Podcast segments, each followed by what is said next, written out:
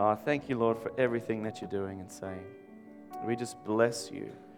Lord, we thank you that you're a healer, you're a restorer, you love and you heal. Yes. Lord, and, and, and of all things, Father, you've you sent your Son to come and to bind up, to heal the brokenhearted. We know our hearts, above all things, are so precious to you. So precious to you. And we love you, Lord. We love you, Lord. We love you, Jesus. Yeah, amen. Yeah, Ollie, thank you. That was you. You've ministered more than you realize. Well, I want you to realize you've you ministered this morning. Thank you.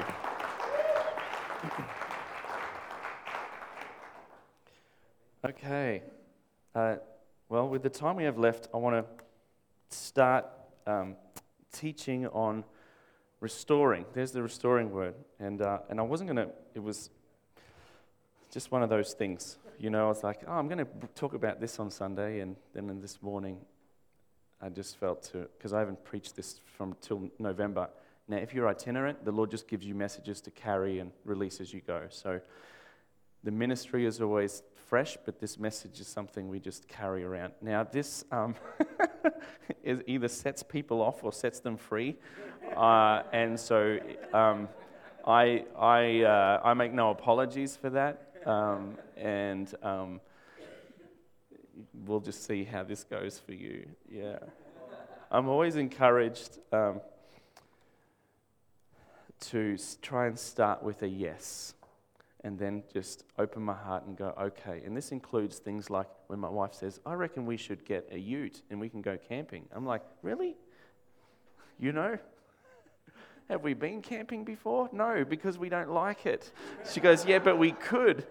So the other day she's like, Dave, I saw the car we've got to get for you. Because I have a really, I have a very old um, car and it's on its last. So we get a red Hilux ute. And I'm like, my heart is like, no! Why? Like, we've got three kids, not always a lot of room in the back. She goes, We could go camping. I said, Like we never do. That's what was going on. The inner dialogue, part of me was going, Ugh. but I, I'm learning to go, Okay. I was saying, I was saying, Yeah, okay, let's talk about that. You know? Don't you swear that your phone hears you sometimes, you know, because we talk about it. I'm like, yeah, okay, yep, yep, yep, okay, well, let's just leave it open there and just see what, what happens. And two minutes later, I get on my phone and I open Facebook, and the first post is for a car loans company. And guess what sort of car is on there? A red Hilux ute. Now, the kids were sleeping, and I said, Nat, she was, she was in the kitchen. I said, I'm about to show you something, and I'll give you a 100 bucks if you don't respond. she goes, What, what, what? And I go, She's like, Ah! so I say all that to say maybe we can start with a yes to what I'm about to teach, but I want you to be thinkers, considerate, considerers, be like the, the Bereans. Take it and see if this works and sits with you. But Paul, Paul, the Apostle Paul says in 1 Corinthians that when I was young, I spoke like a child. When I was a child, I spoke like a child. I thought like a child. I reasoned like a child. But when I became a man, I gave up those ways. And child, children and in immature thinking, uh, we, we tend to be very dualistic, right or wrong, black or white. I hate that, I hate that, I hate that. But, but as we're able to mature, and those of you that have many more years ahead of me will agree, like just, just don't stress as much. Just see what happens. Do you know? And we don't become so dualistic. We're able to start with a yes, because all things in God are yes and amen. So I'm going to start with a yes, and then we're just going to see how, how we go. For, and the rest of that verse is for now we see in a mirror dimly. So we're still seeing dimly, but then face to face. You will know in part, and I shall know fully, even as I've been fully known. And I love the fact that do you know the thing about prophecy or working in words of knowledge? Um, and Gary Morgan's a very dear friend of mine, and we, we travel together, minister together. And, you know, he, he's, he's got phone numbers, dates, and, you know, the word of knowledge is very accurate. But it's not as if you don't know your own name and phone number, right? So he's not telling you something. You, you, you know the Lord's known. The fact that he's picked you out, he's picked you out, he's picked you out. Yeah, you know you've got that injury, sickness, or something. You know where you work, Ross. Praise the Lord. But this is not about knowledge, but what's happening here and what affects us is being known. Yeah? To be known. Like, out of all these people, God picked me out. And what, I don't know about you, but what touches me is wow, He knows me. I'm known by Him. Do you know what I mean? Isn't that. Curt Thompson says this, and it's one of my favorite quotes at the moment, and it will be for a long time. He's a, he's a psychologist and author and theologian, brilliant, brilliant, brilliant man. He says that we are, we all, we're all born, we're all born into the world looking for someone who's looking for us. And that search never stops because we're born for connection. We're born to be known. You know what I mean? Like deep friendships and deep intimacy is into me see. We want to be known. And and to really be known by God is to really to allow ourselves to be known is really to experience his love. Does that make sense? Okay. So I say all this to be known and let's just open up our hearts. So restoring the feminine. Let's, uh, we're, we're going to see if the clicker works here. Why don't you just move it on? I'm going to do that. Genesis 1 says, Oh, I don't have a screen back. So God created man in his own image. In the image of God, he created him. Male and female, he created them. Not he created each one. Genesis 5 2 tells us that he created them male and female, and blessed them, and he named them mankind. The other translation, or the, in the Hebrew, is he named them Adam. Yeah. When they were created. So he created them both, male and female. And uh, I was talking with Andrew um, on the way here yesterday, um, and we were talking about just, you know, stuff that's on the political scene right now, things that the church is facing, gender, sexuality, all these things that are really much part of culture, right? I mean, I watched it. I, I was part of some a recent um, releasing of some surveys uh, on what you know Australians thought of the church, especially Gen Ys, and there were things like, oh, they, they, they shouldn't talk about, you know, the church is great, but you know, the gender stuff, the marriage equality stuff, da da da. They shouldn't say anything. Well, I, I think we can and we should. But let's start with the heart of God and the nature of God, and we can work outwards with, from that. Does that make sense? I, I believe, anyway. And so, um, Phyllis Tickle is a, is a church historian. She passed away, I think, uh, last year. But for, for many years, she studied the, church, the history of the church. And what she noticed was that every 500 years, the church, the church worldwide has gone through what she basically calls a garage sale, um, where everything's up for grabs. And at that point in time, the church decides what's in and what's out, and what should we sell and what should we keep.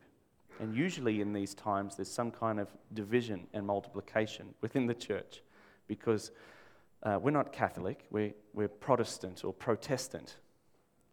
Yeah? Like a denomination is actually a denomination. So you've nominated full baptism. We, dominate, we denominate that and we say just head sprinkling. And you, you've nominated the work of the Holy Spirit. We, we denominate that and we say we don't believe in it. Or we've nominated you need to speak in tongues for salvation and we denominate that and we said it doesn't matter. Do you understand? Like we're actually formed out of disagreement. So people go, We're a non denominational church. And I'm like, Really? Tell me your statement. Well, you know, for instance, down the road they believe this and we believe. I said, So they nominate that and you denominate that? Yeah. But, I mean, there's no such thing as a denomination, a non denominational church. It's, a, it's actually a, an oxymoron, but it's, the, it's a double negative. what it means is we're still so young, we really don't know what we think we know and are willing to plant a belief system down and have be held to. You know, like when we think like a child. Does it make sense? We just really haven't nailed our convictions yet. And I mention all these things because she says every 500 years there is some uh, major thing, and we are at a 500 year this year, 500 years since the Reformation, since Martin Luther nailed his thesis on the, on the door and said, Not like this anymore. And he said, Sola Scriptura, Scriptura sola, which basically meant Scripture only and only Scripture. This is the authority. The Catholic, the Roman Church is no longer the authority, Scripture should be. But, beloved, uh, you know, and I, don't, I say this overtly, you have a pastor that's been divorced and remarried, and millions of churches do. 200 years ago or 100 years ago, no chance, Andrew. because scripture says da da da da da. So slowly, slowly we go, well, that's allowed. Actually, I think that's the heart of the Father because he's into restoring, he's into, he's into building up. We're allowed to. He doesn't just love us as we are, he, loves, he doesn't just love us as we should be, he loves us as we are. His, his, love is, when he says his love is unconditional, it, it, means it doesn't have conditions or strings attached. Okay, maybe we could live out of that same place. But every 500, she says, you know, this, the sexuality, the gender thing, the whole thing, she says it's the last, basically the last hockey puck on the arena. It's the la- this is, this is going to be a make or break thing. That's what she believed was one of the last and biggest topics that is going to cause division decisions, a whole lot of stuff. So, with that in mind, uh, let's talk about the feminine and the masculine, because from this and from other parts of Scripture, what, what I believe is that we've been heavily influenced, and I'm going to give you some evidence soon, by culture which always leaks into and informs theology which is the way that we see Scripture, the way that we see the world. It always has informed that. And I've spent time in uh, Indonesia, China, South Korea, and India this year already, and been a little involved, been involved with Christians in those places. And you know, they don't all think like we think. They don't read the scripture the same way we do. Because a few years on from deciding somebody who's divorced and remarried, you know, wasn't even allowed in a church, we've said, well, actually, Scripture can also be read this way. Scripture can be read this way. God can be understood this way. Hang on a second, did the Bible actually change? No, the way that we read it changed. And whether we like it or not, culture will always influence the way we read Scripture. You can't help it. This is going to be in the next 30 to 40 years, don't be surprised if the majority of people that grace the pulpit read the word don't read Genesis 1 out of a pure creation, young earth theory, because that's not what we're taught at schools. And science has proved otherwise. Can Genesis 1 and 2 be read from a different perspective? Absolutely. And there are scholars and theologians that says, how about we read Genesis chapter 1 about God bringing order to chaos? that God is not here as creator at this point, but he's actually here as CEO. That for six days he builds a home, and on the seventh day he rests, which is old temple language for the fact that God moves into a God. If a God rests in a temple, it means that he moves into it. So he spent six days building a house, and on the seventh day he made it his home. There's, there's phenomenal work in that area. So we're thinking, okay, creator, CEO, could that. Now, what can't change, and, and what I think is a great litmus test, is, is does it, if we, read, if we read about Jesus' nature, does that all add up? Like, was, did Jesus love everybody? Or was he partial? I think we need a, a God that's a lot more like Jesus than Paul, than Moses, than Abraham. Does that make sense? A more Christ like God, I think, is a, is a wonderful way. So, even as we wrestle with these things, and wrestling is important and discussion is important, not let's sweep it under the rug because, um, you know, we don't, science doesn't need one, an older generation to, to, a younger generation doesn't need to convince an older generation of what's right or wrong. They just wait till the old generation dies off and they do something different. Like the children of Israel, this generation's like, we can't go in there, the giants are too big, and they just wait. We'll wait till that generation dies off and we'll move in because we think differently. Does that make sense? So this is, this is the way things have gone. So within us, very quickly, I believe that God has placed within each of us both the masculine and the feminine nature of God. But as a, as a man, I have a bias, and the ideal is I'll have a bias towards the masculine, but I still have a feminine side. There's still the feminine nature of God within me. Yeah. Now, my wife's of course, thankfully, it's the other way.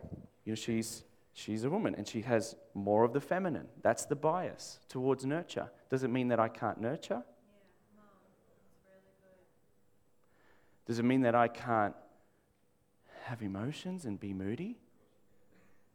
She'll, she'll attest that I do anyway.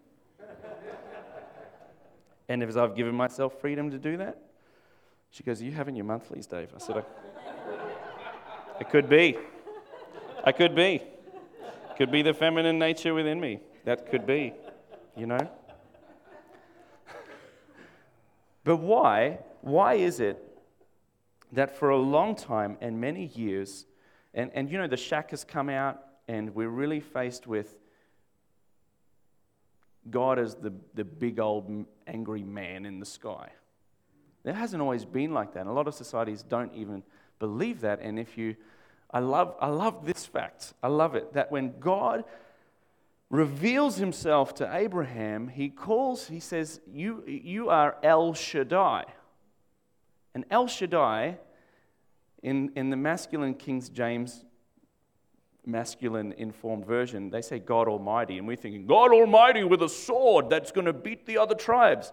That's not what we, he would have heard. A lot of scholars believe and, and this goes right back into rabbinic teaching, who probably had a better idea than we did in our enlightened 21st century minds, that when he heard El Shaddai, he heard the all sufficient one, the all nurturing one, the many breasted one.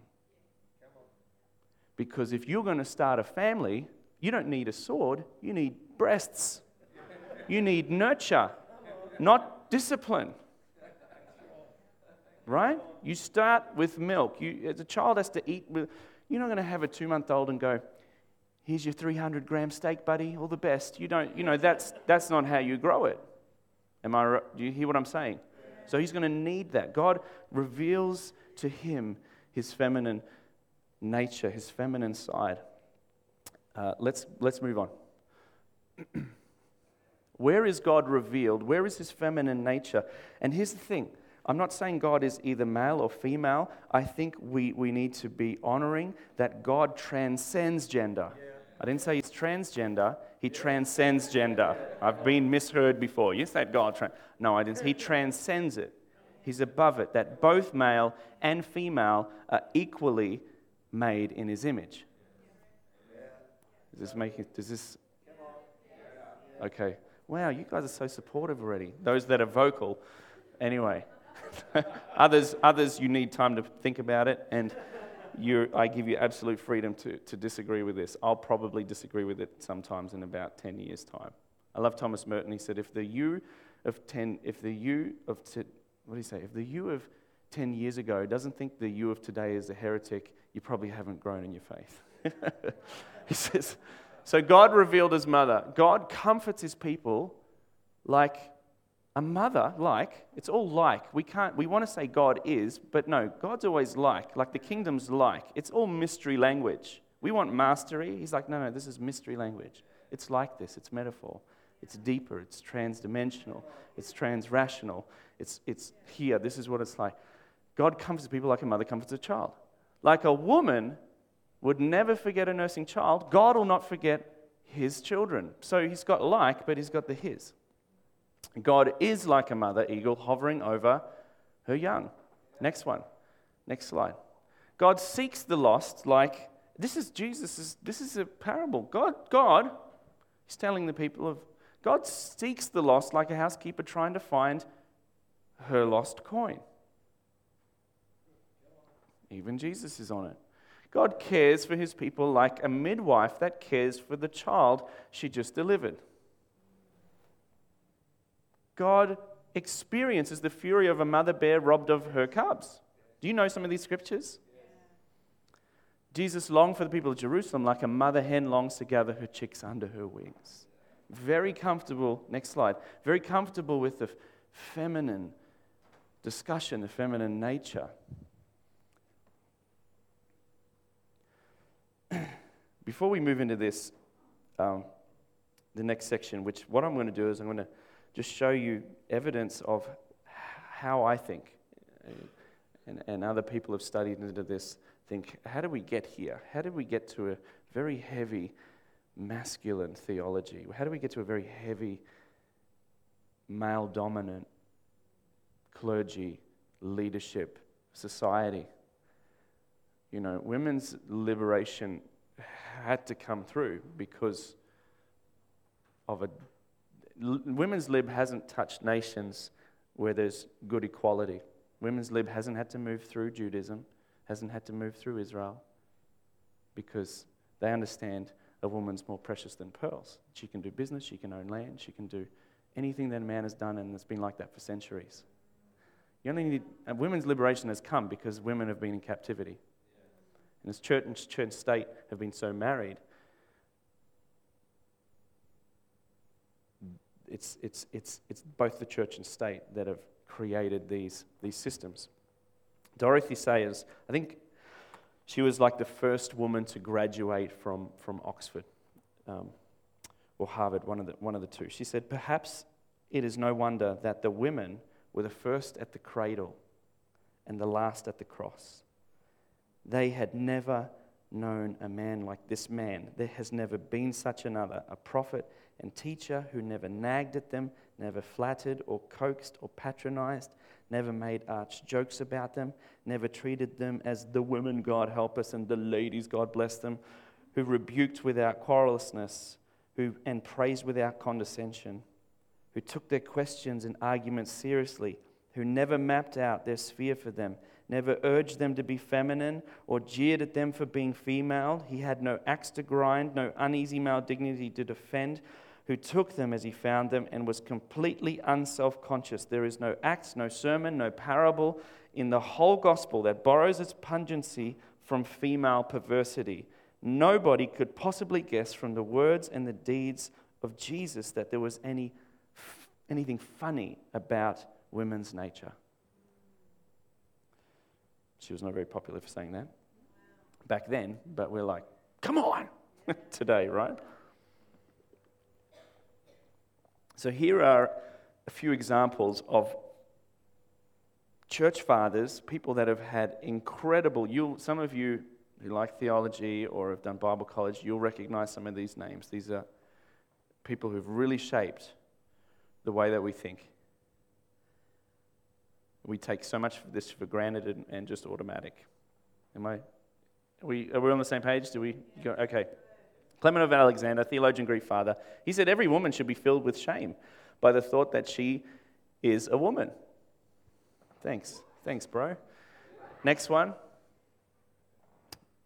Origen. Who, who knows, who's heard of some of these people? Origen. He said, Men should not sit and listen to a woman, even if she says admirable things or saintly things, or shit's of little consequence since it came from the mouth of a woman.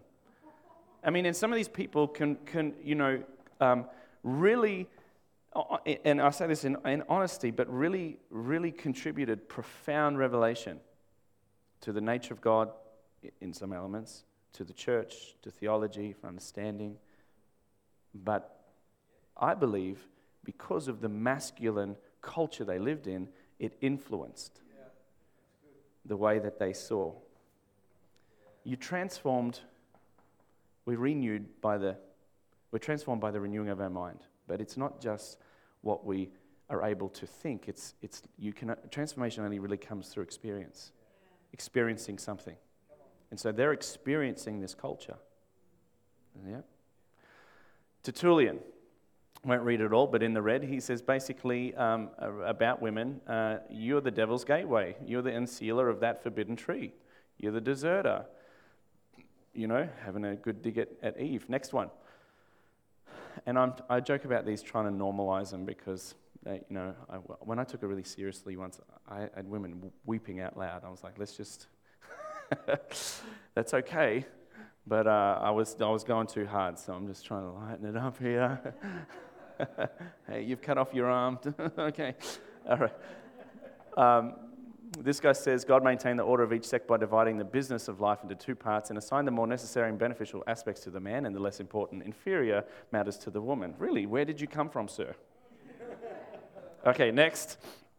Jerome, a man of really little words but profound. The woman is the root of all evil. That's all he had really to say on that. Next one. Augustine. People know some of these names? He says, I don't see what sort of help a woman was created to provide a man if one excludes procreation. If a woman's not given to man for help in bearing children, what help could she be? You can read the, the rest. It's, uh, he wasn't really impressed, you know. Next one.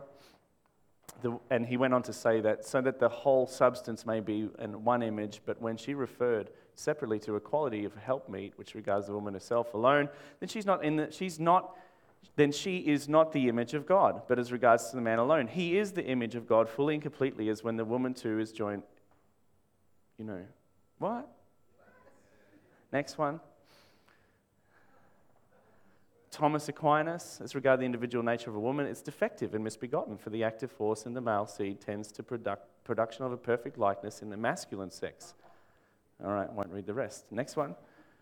Martin Luther, Getting close to the bone. Okay. the woman certainly differs from the man, for she's weaker in body, etc., blah, blah, blah. In the red, you know, these are not the words of Jesus. I've just highlighted them. It's not the red, the red letter deconstruction Bible. Okay. Still, she was only a woman, and the sun is much more glorious than the moon. Although the moon is glorious, so the woman was inferior to the man, both in honor and dignity, though she too was very excellent. So he sort of tried to back, backpedal a bit there, but wasn't overly impressed with God's design theory. Next one Calvin. Oh, on this account, all women are born that they may acknowledge themselves as inferior, in consequence, the superior of the male sex. Calvin. John. Okay. Women are John Knox. I mean, this was not that, that long ago. They're weak, frail, impatient, feeble, and foolish. Women, how do you feel when you read this? Lovely. Sarcastic. yeah, it's ridiculous. Good. Honestly. You'd like to have a chat. Little bit fivefold ministry. Can I please speak to your mother? Just Give me your mother's phone number, bro. Was he a good boy? They probably all had mother wound. They needed inner healing, and no doubt. Uh, clearly, like, how come you? How are you alive, bro? Uh, so John Knox said this: their women were also unconstant, variable, cruel, lacking spiritual counsel. I mean, I know we don't think like this today, but this is all really influenced the way that we read, understand, translate scripture, theology, Christian life, the church, marriage. The man shall be ruling over her, and he has to make all the decisions.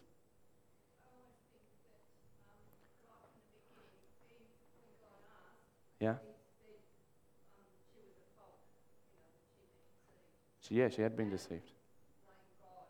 Yeah, that's right. Yeah, none of them really, it ended up like she said, he said it's her fault, and she said it's the serpent's fault. You know, but he blamed God. Yeah, you gave me her. Absolutely. And to be fooled, to, to be fooled and deceived is to be shamed. Deep shame entered. Shame was the first emotion mentioned in Scripture. It says at the end of Genesis 2, I think it is, it says they were naked, but they weren't ashamed. But then later, we were afraid, so we hid. Yeah. Next one. All right, let's, let's leave that where that is. According to Judaism, traditional Judaism, women are endowed with a greater degree of binah, which means intuition, understanding, and intelligence than men. Yeah. The rabbis inferred this from the idea that the woman was built rather than formed, because the, the words are different in the Hebrew. The Hebrew word of build is the same consonants as the word binah. And it's been said that the matriarchs, Sarah, Rebecca, Rachel, and Leah, were superior to the patriarchs. This is, this is Hebrew, Jewish, Eastern thinking, not Western, male dominant, masculine thinking. Um, that they were superior to the patriarchs in prophecy. And it's also been said that the women did not participate in the idolatry regarding the golden calf, which I mentioned before in the book. The rights of women in, tra- women in traditional Judaism are much greater than the rest of the West of the civilization until this century. So, really, we've come so far in the last century. Like, really, I'm, I'm praising God. I think it's good because here's what I want us to get is for so long, the full nature of God that's expressed in the masculine and the feminine has not been honored. And women have been under attack. Yeah? But it's not just women that's been under attack, it's the very feminine nature of God. That's right. So you don't get his fullness. God, we want all of you while you cut his left arm off. Do you know what I mean? So, women, while you have been under this system. It's a systemic problem, a cultural problem. I want to bless you with knowing that God too has suffered with you because you carry his nature and you have participated in the fellowship of his suffering. And for some of you that have been in church for a good part of your life, as a minister of the gospel, as somebody that God's just somehow called to grace a pulpit. I don't, that's a mystery to me sometimes why as well. But I want to apologize for any time that a man of God has stood and misused scripture to oppress you, to minimize you, and to mitigate the very feminine nature of God in you that was dear to Christ and that he carried on the cross. Beloved, are we not his bride? Are we not his bride?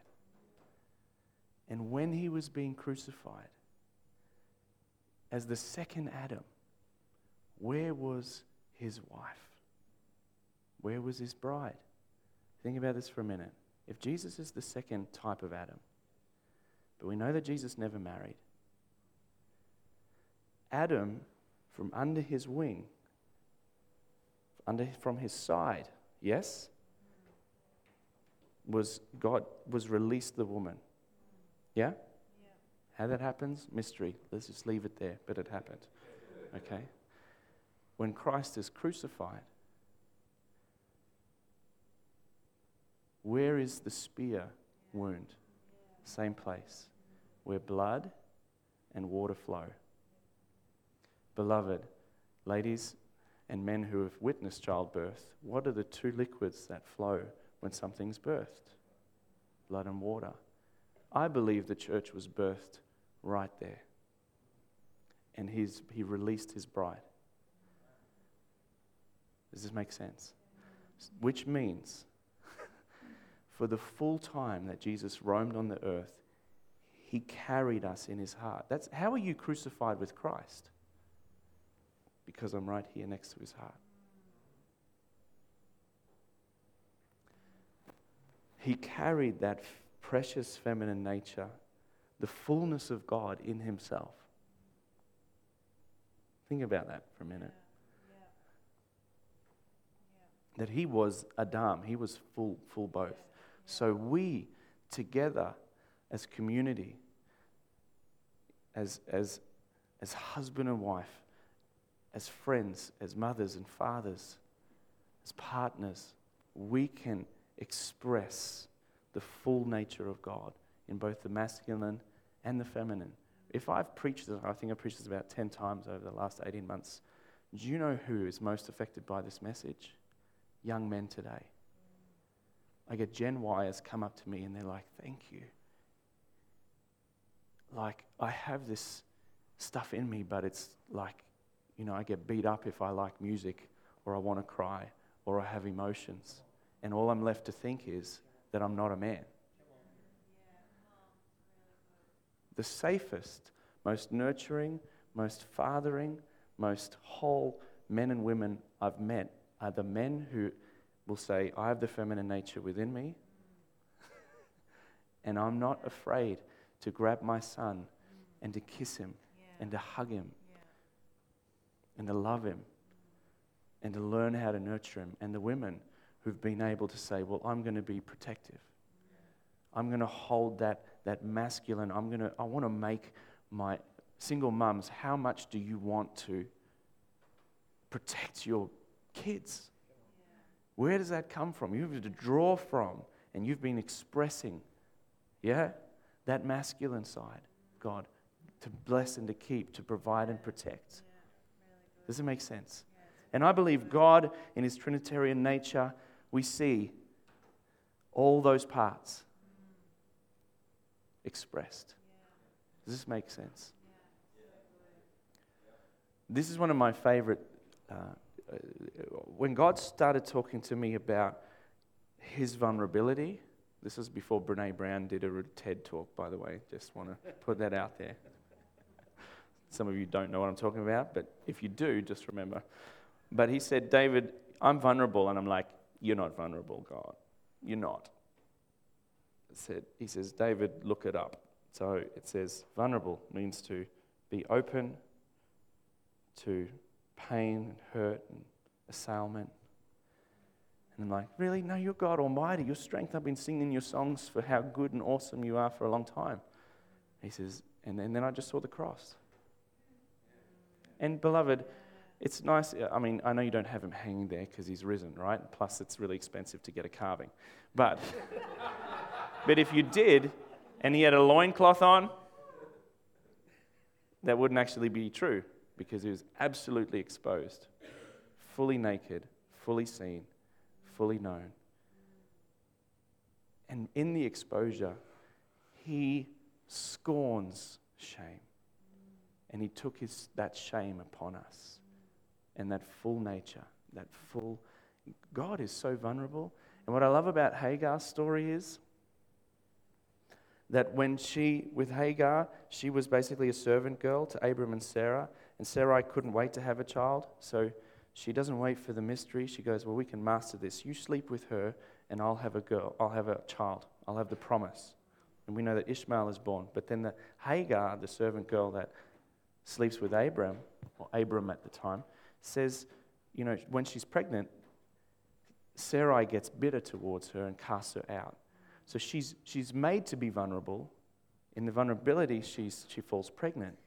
And then she's thrown out basically into the desert, into a place of vulnerability again. Does it make sense? So, and so, by virtue of her gender, she's exposed to the elements. And then God, and this is one of the first, if you read in Scripture, it's really one of the first times that there's a, there's a visitation, that there's an angelic divine visitation. And it says, the angel says, Behold, you're pregnant, you'll bear a son. You call his name Ishmael because the Lord has listened to your affliction. I just believe there's some people here this morning, some women, and maybe even men, that as I've been talking, the Spirit of God has been stirring you, and emotion has been thinking that's how it's been for me. And I want to bless you with knowing that God has heard and listened, not just heard, but listened to your afflictions. What does he do with Hagar? He restores her back into community. And he doesn't, and Ishmael goes on. I mean, there's still promise in Ishmael, isn't it? Yeah. And he restores her back into that place. And Ishmael is back in community. He's born into community. Hagar is back in community. Yeah. So, wondering, um, oh, that's good time, Dave. Good, thank you, Lord. I'm wondering if, um, uh, if Ollie would love to come back on the keyboard if he's around. You, there you are, front row. Good. On the left where the musos sit, rock and roll. I sat there for a long time, I should know. So, um, what I'd like to do is, is in a moment, um, uh, I'm going to hand it to Andrew, then um, we're just going to, I'm just going to open up the altar, but just do some corporate ministry. And I'd encourage you, if you, if you can, hang around. Okay? If you want to, hang around. It's not going to probably take more than 10 minutes. But um, I think it'd be important, even for men, to be part of this, to watch, to witness, and maybe even as the Spirit leads, you might minister here in this place. Andrew, I'll hand it over to you just before we continue. All right.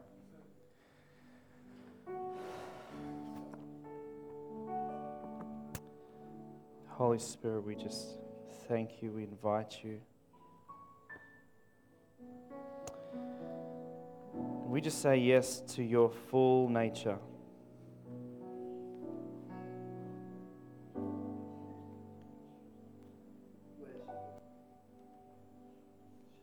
We just say yes.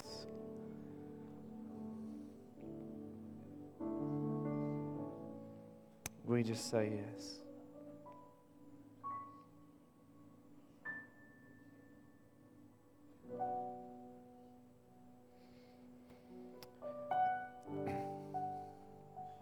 We just say yes, Lord. We just worship you.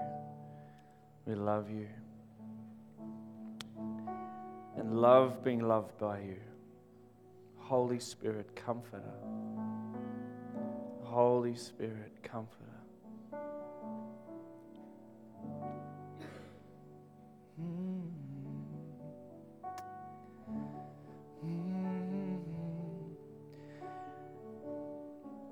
Like to just open up the, the altar here for just any woman or even any man that has just been touched and would like some prayer. Um, uh, what I'll do is I'll invite you to come, and then I'm just going to just pray corporately, you know, over everybody, just as we feel led, and uh, and see what happens. So if that's you, if you if you want to come, just out the front here. And this is, I may not lay hands on you. That, that's not the point. The point is, this is just a, a coming forward and meeting.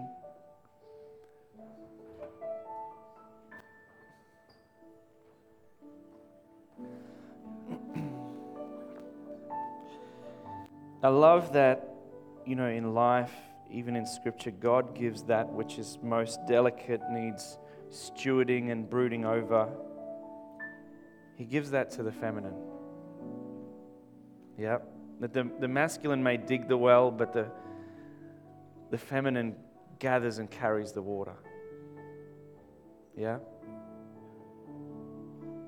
And the feminine gets to carry what's most precious, what's most delicate.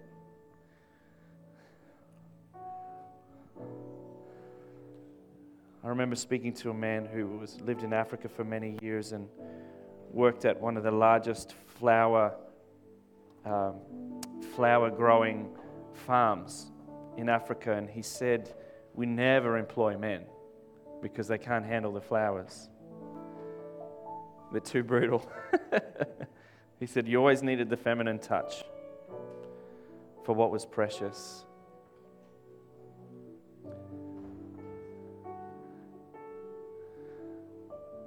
So, women, we bless you. We bless you for carrying that which was most precious.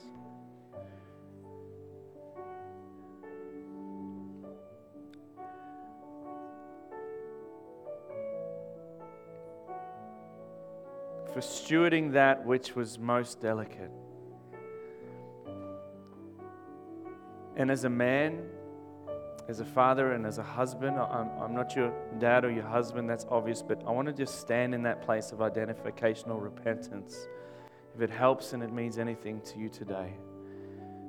And repent and say that I'm so sorry for any time that your delicacy and your precious nature and that which is necessary to bring forth life has been the very thing that has been taken advantage of. I want to apologize on behalf of myself and any man that has not supported you but domineered you, that has taken advantage of what he's thought was weakness, but was really precious. Again, I want to apologize as, as, a, as a pastor, as a minister, as somebody who God has called to steward his word. I want to apologize for any time that men have misused scriptures to minimize, to hurt, to harm, and to dominate you simply because of your gender. Father, I thank you that in this day, in this age, in this hour, in this minute, in this moment, you are restoring. You are restoring your feminine nature throughout the world.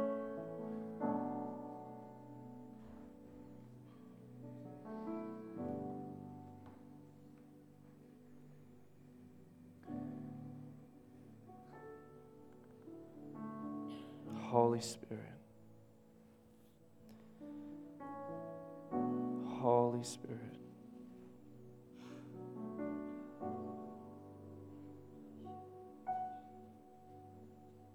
Holy Spirit. Wow. You know, Isaiah 53 says that Jesus, and this is speaking prophetically of of his nature and the resurrection and the cross that he was despised and rejected by men.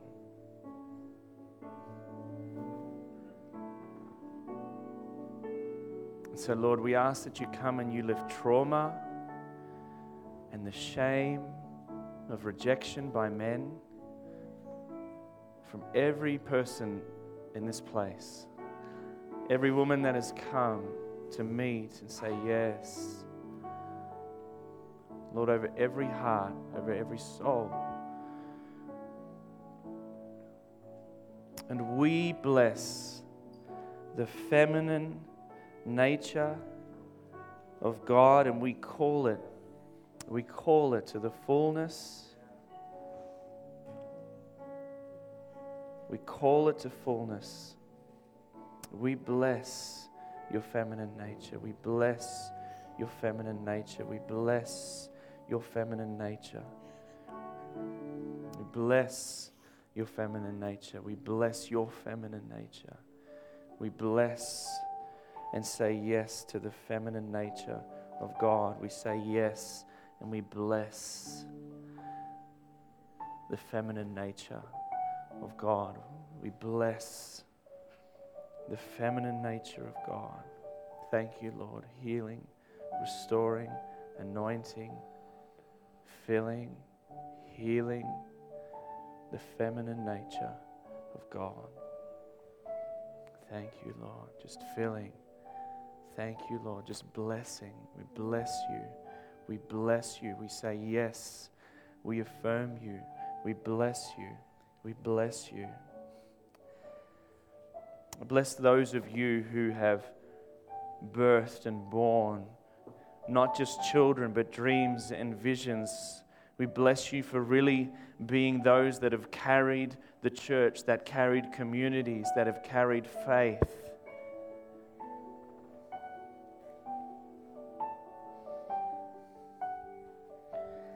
It's been said, and I believe that the renewal and the revival can only happen when there's a full restoration of both the masculine and the feminine of God seen and displayed in every life, in every family, in every community, in every house, in every home. And for the guys out there that are listening, engaging in this, I just want to say to you guys, um, I know Aussie culture, it's changing, but for so long, it's been incredibly masculine. And it's been a don't cry, don't be a girl, don't be a sissy culture. And those words have usually been said because those were said to your dads and your mates and their fathers and those fathers before them. And you can go all the way back, probably to the stuff we talked about today. But I want you to know that to cry, to feel, to be emotional is your privilege and your honor and your right. And there's going to be women in your lives that would probably appreciate you shed some tears because they've been feeling them anyway and doing it on your behalf. And I want to bless the guys out there, those that are sitting down and listening. I want to bless those of you who have maybe struggled in this area and even thought there's something wrong with me because I, well, I like arts and I like music and I like delicate and fine things. But I've been told that's not normal. That's not Aussie. That's not male. That's not right. That's not the way God's designed you. Beloved, if guys, if God's designed you to like fine art, with all appreciation, MasterChef is full of males. Why? Why? What's going on there? Why are some of the greatest artists we've seen in time men? What's going on? And society is always blessed when guys can say, hey, I'm just going to be me. I'm going to be who God's created me to be. And everyone else can take a back seat because I'm before Him. So I want to bless and release you guys to really even tap into and consider that there's nothing wrong with you and there's a terrible amount right with you and you're actually okay. Because you carry the full masculine and the full feminine nature of God. You keep your bias, but don't write off the other side. And don't judge guys who have a bigger bias towards you and don't think that they're better or more blokey or. No, you are who you are. And so I bless you to be who you are. The world needs you. So walk in the full nature of God for who you are. And so, Father, we just thank you. We love you. We say yes to you. Jesus, I thank you that you carry us. You've carried us as your church close to your heart, close to your arms. That, Father, you revealed yourself even in the feminine nature, even in a feminine way. It's just that you are like these things, but you are so much more. And we say more to your otherness. We say yes to your more, yes to your abundance, yes to your otherness. And in doing so, we say yes to us and your unconditional love. In Jesus' name. Jesus' name. Amen.